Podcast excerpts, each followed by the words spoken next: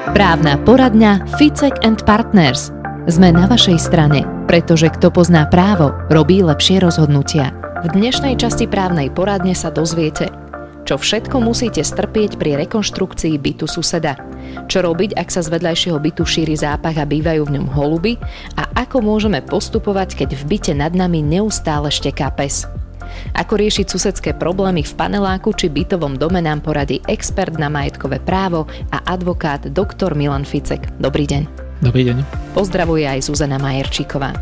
Ešte predtým, ako začneme, tak budeme radi, keď dáte odber našim podcastom. Budete ich zdieľať, lajkovať alebo odporúčite aj vašim známym. Spoločne tak môžeme pozdvihnúť právne povedomie na Slovensku.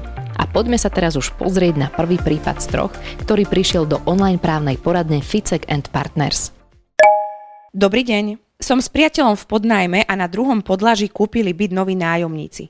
My bývame na šiestom. Začali byt prerábať, vrtajú zhruba od 9. do 5. Nedali nikomu nič vedieť. Prosím, existuje nejaký paragraf, že podnájomník má právo na odpočinok, ktorý mu náleží zo zákonníka práce? Obaja s priateľom pracujeme na smeny. Ďakujem za odpoveď. Pán Ficek, ak ideme rekonštruovať byt, aké máme povinnosti? Je potrebné dať o tom vedieť aj susedom alebo netreba?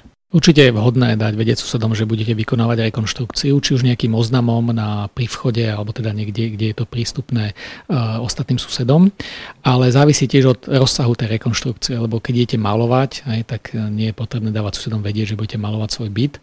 Ale keď už idete zasahovať do, do väčších vecí, že povedzme budete aj e, omietky robiť, že budete elektrínu robiť, tak to je spojené s hlukom väčším a je vhodné, aby susedia vedeli, že takáto rekonštrukcia sa bude vykonávať. A tiež vhodné im uviezť, že aj v akom rozsahu, aby sa vedeli pripraviť na to, hej, že najbližšie mesiace sa bude tá rekonštrukcia vykonávať. Ale zákon priamo nehovorí, že musíte takéto nejaké oznámenie urobiť, ale je to sa súlade s nejakými dobrými mravmi, aby ste to urobili. A sú aj možno nejaké obmedzenia, že za ako dlho treba mať tú rekonštrukciu hotovú? Lebo viem si možno predstaviť, že niekto si ide robiť tú rekonštrukciu sám a raz spraví niečo potom za týždeň a takto sa to môže ťahať možno aj rok, dva. Ja si pamätám jeden prípad, že kedy sused rekonštruoval svoj byt 5 rokov a stále Uha. tam bolo nejaké búchanie, klepkanie, stále niečo sa robilo a robil si to svoj pomocne vlastne potom, ako prišiel do práce. A tí susedia sa potom stiažovali a, a chceli to nejako riešiť, ale nakoniec teda to nejako skončilo. Ale viete, že ono keď to je z času na čas, vy e, niečo robíte v byte, tak je ťažké potom inak to odmerať, hej, že ke, koľko je, koľko je tá, tá hladina toho hluku a jednak teda, že akom to je rozsahu. Je to taký rozsah, ktorý presahuje tú mieru primeranú pomerom, hej, takže to je dôležité posúdiť, ale zase také bežné rekonštrukcie určite trvajú, ak teda ide o väčšiu rekonštrukciu, tak trvajú mesiace, hej, lebo to môže byť, to inak musíte robiť vodu, povedzme elektrínu, omietky sa musia robiť, podlahy sa robia, stropy, všetko teda, tak trvá to niekoľko mesiacov a vtedy je práve vhodné, aby tí susedia vedeli, že takáto rekonštrukcia sa bude konať a, a v akom rozsahu. Nemôžete samozrejme obmedzovať tých susedov cez víkendy alebo cez sviatky, vtedy by mal byť práve že pokoj. A ako sa môžu brániť podnájomníci e, z daného prípadu, keď pracujú na smeny? Prípadne možno iní susedia pre nejaký veľký hluk? Tak e, ono ani nie je také dôležité, že či, či to sú pracovníci, ktorí robia na smeny, alebo či sú to ľudia, ktorí akože bežne žijú v tej, v tej nehnuteľnosti, pretože každého to môže nejakým spôsobom obmedzovať, takže nemajú nejaké privilegované postavenie tí pracujúci na smeny. Tam sa pozera práve na tie susedské spory a ten paragraf 127, že aby to nebolo nad mieru primeranú pomerom. Ak to je neustále, tak je to samozrejme potom problém podľa toho susedského sporu, ale ak je to naozaj oznámené, e, susedia vedia, tak je bežné, že takéto rekonštrukcie sa vykonávajú a tí susedia by to mali strpieť, lebo je to dočasné, nie je to nebude natrvalé. Tiež musia myslieť na to, že aj oni budú možno niekedy v budúcnosti raz prerábať, budú v takom istom probléme máme ako títo susedia. Pri bývaní v bytovom dome môžeme naraziť na množstvo situácií. Aj takých, keď sused či susedka z vedľajšieho bytu zomrú a zostane po nich byt v dezolátnom stave, ktorý znepríjemňuje život ostatným obyvateľom. Vypočujte si ďalší prípad z online právnej poradne. Dobrý deň, chcem poprosiť o radu. Mali sme v bytovom dome problémovú susedku, ktorá mala zaprataný svoj byt približne do výšky dospelého človeka, šíril sa z neho zápach a tiež mravce. V jej byte bol aj požiar, následne sa stal už úplne neobývateľný. Zaprataný a zadimený s rozbitými oknami a dverami po tom hasickom zásahu. Susedka sa po požiari vysťahovala a následne teda bohužiaľ zomrela. Chceli by sme, aby tento byt dal niekto do poriadku. Myslíme si, že stav toho bytu zasahuje do našich práv a znižuje hodnotu ostatných bytov, lebo ten byt je opustený, cez tie rozbité okná sa do neho nasťahovalo veľké množstvo holubov. Bývalá vlastnička má dedičku, dceru, ktorá ale teda zjavne nejaví záujem o dedičstvo. Prosím vás, poradte, čo môžeme robiť. V prípade, ak by sa hromadil dlh na zálohových platbách správcovi, predpokladám teda, že nie sú platené, máme možnosť navrhnúť vydraženie toho bytu? Pán Ficek, čo sa dá robiť v takejto naozaj nepríjemnej situácii? Tak táto situácia je naozaj už extrémna, by som povedal, lebo týmto konaním táto vlastnička, alebo povedzme už teda dedička, zasahuje do práv ostatných susedov.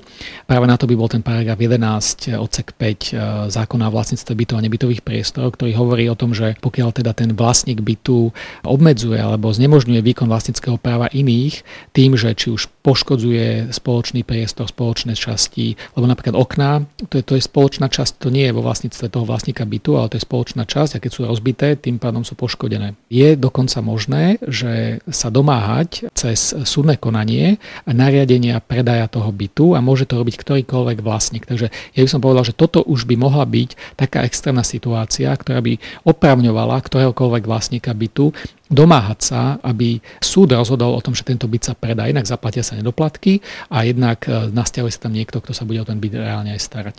A dá sa možno niekde vypatrať, že v akom stave je to dedičské konanie? V takýchto prípadoch často práve správcovia alebo teda nejaký predseda spoločenstva môže kontaktovať notára, ktorý prejednáva dedictvo. Ak nevie teda, že ktorý to je notár, tak požiada klasický súd, aby mu teda oznámil meno notára a ten súd väčšinou teda akceptuje takúto žiadosť a oznámi meno notára a cez toho notára sa potom dá spojiť a zistiť, že v akom stave je to dedické konanie. Niekedy tie dedické konania sú pozastavené práve kvôli nejakým žalobám, povedzme o neplatnosť závetu alebo takýmto nejakým iným súdnym konaniam, ktoré brzdia priebeh toho dedického konania.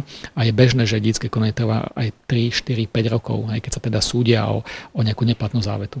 No a v takejto situácii to naozaj len ďalej komplikuje tú celú situáciu v paneláku alebo v bytovom dome.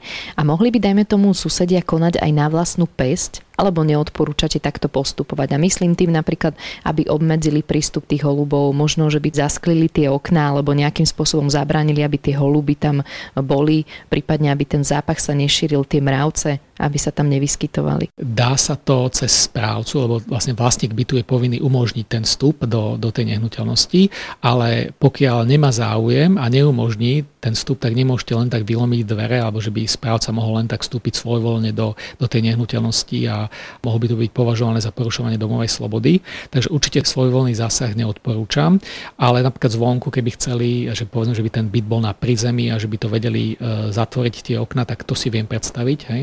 Povedzme nejakým, že sa tam dá nejaká doska, hej, aby, sa, aby sa teda zabranilo vlietávaniu tých holubov. Potom horšie bude, keď tam tie nejaké holuby už budú a vy to, vy to zatvoríte, tak potom ten zápach bude ešte intenzívnejší. Ideálne je v takýchto situáciách, v takýchto extrémnych situáciách práve podať ten návrh na to, aby súd rozhodol o predaji toho bytu. Je to konanie, ktoré bude prebiehať s tým eh, dedičom a ten dedič buď sa teda uvedomí a dá to do poriadku, alebo potom bude riskovať to, že súd rozhodne o predaji. Máte nejaký právny problém? Povedzte nám, čo vás trápi a my vám poradíme. Kliknite na www.ficek.sk a napíšte nám o vašom prípade cez našu online poradňu Ficek and Partners – sme na vašej strane, pretože kto pozná právo, robí lepšie rozhodnutia. Hovorí sa, že pes je najlepší priateľ človeka. Keď ho však chceme mať, mali by sme dbať aj na to, aby sme mu vedeli zabezpečiť opateru. Inak sa môže stať nepríjemným spoločníkom pre ostatných susedov. Dobrý deň. Susedia nad nami majú psa, ktorého často nechávajú samého a neustále šteka. Nejde o občasné zašteknutie, ale intenzívny štekot, ktorý trvá v kuse aj 8 hodín a viac, kým sa majiteľia nevrátia do bytu. Momentálne sme v situácii, keď s deťmi nevieme v byte zostať a normálne fungovať. Štekot ruší deti pri spaní, pri hraní, vplýva to na ich náladu, sú z toho podráždené. Susedia pri konfrontácii neprejavili ochotu riešiť túto situáciu. Keďže pes neruší nočný kľud, tak sme nevolali políciu. Máme nejakú možnosť sa brániť? Rozmýšľame aj nad predajom bytu, ale keďže ho máme na hypotéku, museli by sme platiť daň za predčasný predaj bytu, čo nás samozrejme finančne vyčerpá. Ďakujem za radu. Toto zrejme nie je ojedinelý prípad. Pán Ficek, ako môžu klienti postupovať? Tak naozaj to nie je uh, ojedinelý prípad, ale je to častý uh, prípad práve v súvislosti s hlukom v bytových domoch a tam by sa uplatnil paragraf 127, uh, kde ide vlastne o emisiu štekaním alebo hlukom. Ak to je naozaj v takomto rozsahu, ako hovorí táto klientka, tak ide o vážnu situáciu, ktorú by som riešil naozaj najskôr teda cez tú obec a domáhal sa, aby, aby obec zasiahla a nejakým spôsobom zakázala alebo uložila, aby bol obnovený ten predošlý stav, teda bez toho hluku. A pokiaľ by to nepomohlo, tak je možné to riešiť povedzme ešte cez nejakú veterinárnu správu, alebo kto vie, či tento pes nie je naozaj nejakým spôsobom tyraný a dokonca ak sú teda týrané zvieratá, tak e, môže to byť aj trestný čin, takže tam môžu zasahovať aj orgány činné v trestnom konaní. Ale pokiaľ by sa to nepreukázalo, tak potom by šlo konanie, ktoré je možné riešiť cez súd a žiadať teda aby ten sused vykonal také opatrenia, aby ten e, štekot neprechádzal do susedných bytov.